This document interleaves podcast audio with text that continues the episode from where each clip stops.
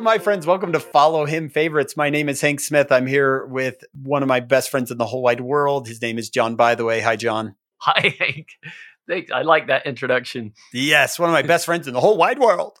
Now, John, we are doing Follow Him Favorite. We take one question from this week's lesson, which is the end of Second Kings 17 through 25.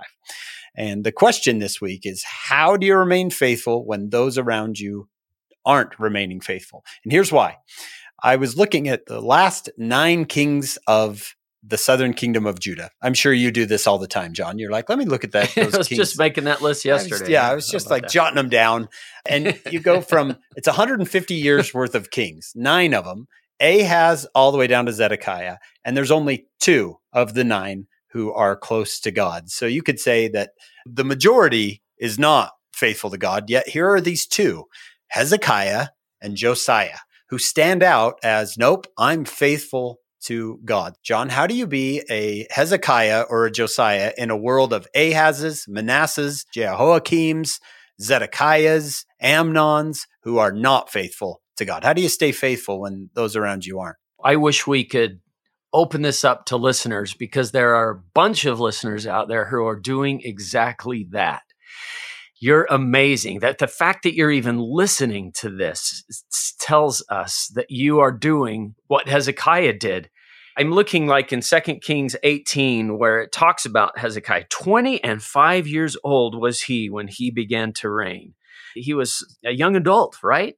Verse 3, he did that which was right in the sight of the Lord. Verse 5, he trusted the Lord God of Israel. And I see that in there. Do you trust God? The promises he has made are so amazing. Do you trust him? Have you looked around you and seen?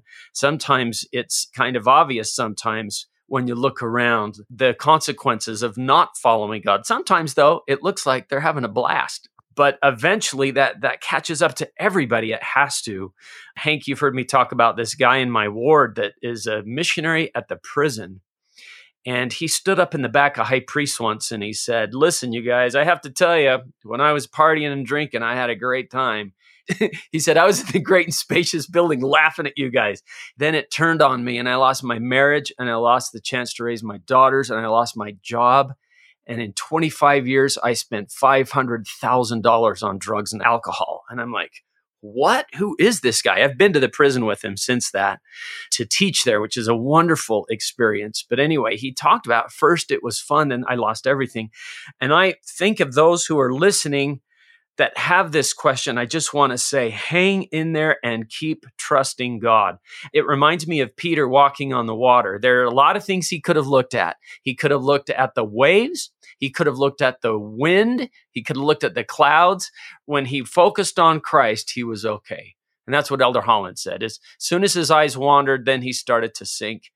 And so, man, we just want to tell you, Hank and I, your friends here, to hang in there and keep trusting God like Hezekiah did. Do that which is right in the sight of God and trust him, and all of that. Those good consequences will follow. John, everyone's going to have these Rabshakehs in their life who are attacking them. Remember the Rabshakeh? He knew exactly what to say to get you to doubt. He says, don't be deceived. That's chapter 19, verse 10. Don't let this God whom you think is there deceive you. Very much like a Book of Mormon antagonist trying to just push those right buttons. But look what in verse 2 Kings 19:15, Hezekiah prayed. He went to the Lord. He didn't go to Google. He didn't go, to anybody else. He said, let me pray. And he, look at verse 19, I beseech thee. He says to God, save us out of this hand. So one, I would say, if you're going to stay faithful, you have got to pray. That's part of trusting the Lord, is praying heartfelt. And if you're like, well, Hank, I don't know how to pray. Hank, John, I don't know how to pray. Well, do what Joseph Smith said. He said, I knelt down and began to offer up the desires of my heart to God. That's, to me, a great definition of kneel down and to offer up the desires of your heart. And if you don't know how to pray, say that. Yeah. Heavenly Father, I don't know how to pray. I just feel like we can get a checklist mentality. I said my prayers, but that's not the point. When you get down on your knees and sincerely talk, you are just opening up like the door to Heavenly Father to help you, inspire you, send the Holy Ghost. And that's why you get down on your knees, because you're putting yourself in a place where you can hear Him, to use President Nelson's phrase that he has emphasized. So yeah, I love that. Exactly. So in Hezekiah's life, he did two things. He listened to the prophet first. If Isaiah said it, he was in. 2, he went to the Lord. He prayed. But what did Josiah do? He was the other one we talked about. What did Josiah do that was different than what Hezekiah did? And that is, he went to the scriptures. Believe it or not, he apparently had not heard the scriptures before someone found a set. I have found the book of the law in the house of the Lord. What's that? 2 Kings 22:8. Look what I found. So he says, read it to me. So those of you listening, tell your parents, read this to me, read these books to me.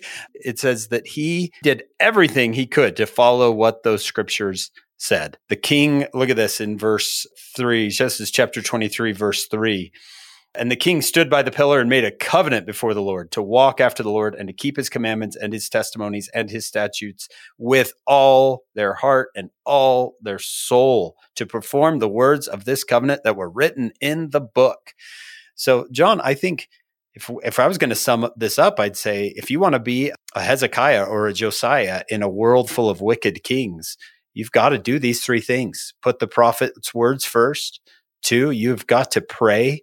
And 3, you've got to get into those scriptures and commit yourself. Yeah, and I don't think you look around with disdain on others. You just move forward with quiet confidence. And I don't know what you think about the church. I love this. I get so much help. I get so much strength. I listen to conference and I am built up and I am strengthened and I am excited and motivated. And let that give you that kind of quiet confidence. You don't have to be condemning or judging of where everybody else is.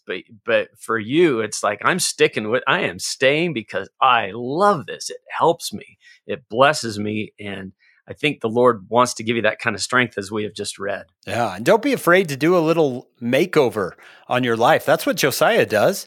When he reads scripture and he then looks at what's happening in his kingdom, he said, all right, one of these two has got to change. Either the scriptures have to change or this situation has to change.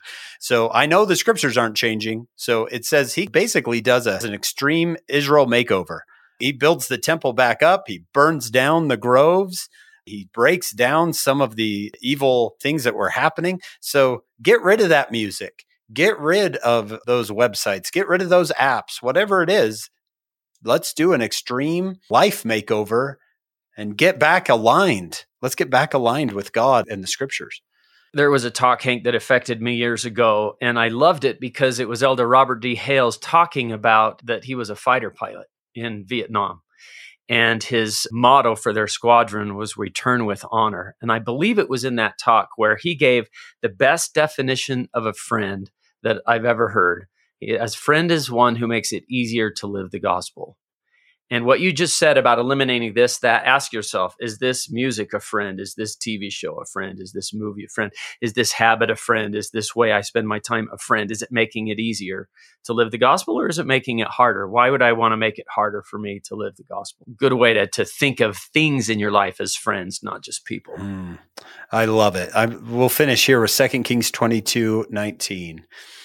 Let your heart be tender, soften your heart, humble yourself before the Lord. And you too, you're going to be a Hezekiah and a Josiah in a world full of wickedness. You're going to be just like them. And I love what it says about Josiah in 2 Kings 23:25. Like unto him, there was no king before him that turned to the Lord with all his heart, with all his soul, with all his might. Neither after him arose any like him. We hope and pray that'll be said about you, that nobody looks to God like you do. You just be the best version of you. Get your patriarchal blessing out. What am I supposed to do and be? Get yourself aligned with him, and he'll make your dreams come true. Hey, come join us over on our full podcast. It's called Follow Him. Use whatever app or whatever web browser you use, type in Follow Him, Hank Smith, John, by the way, it'll come right up. We're with Dr. Josh Sears this week. You are going to want to hear this one. It is fantastic. And join us next week because we're going to come at you with another Follow Him Favorites.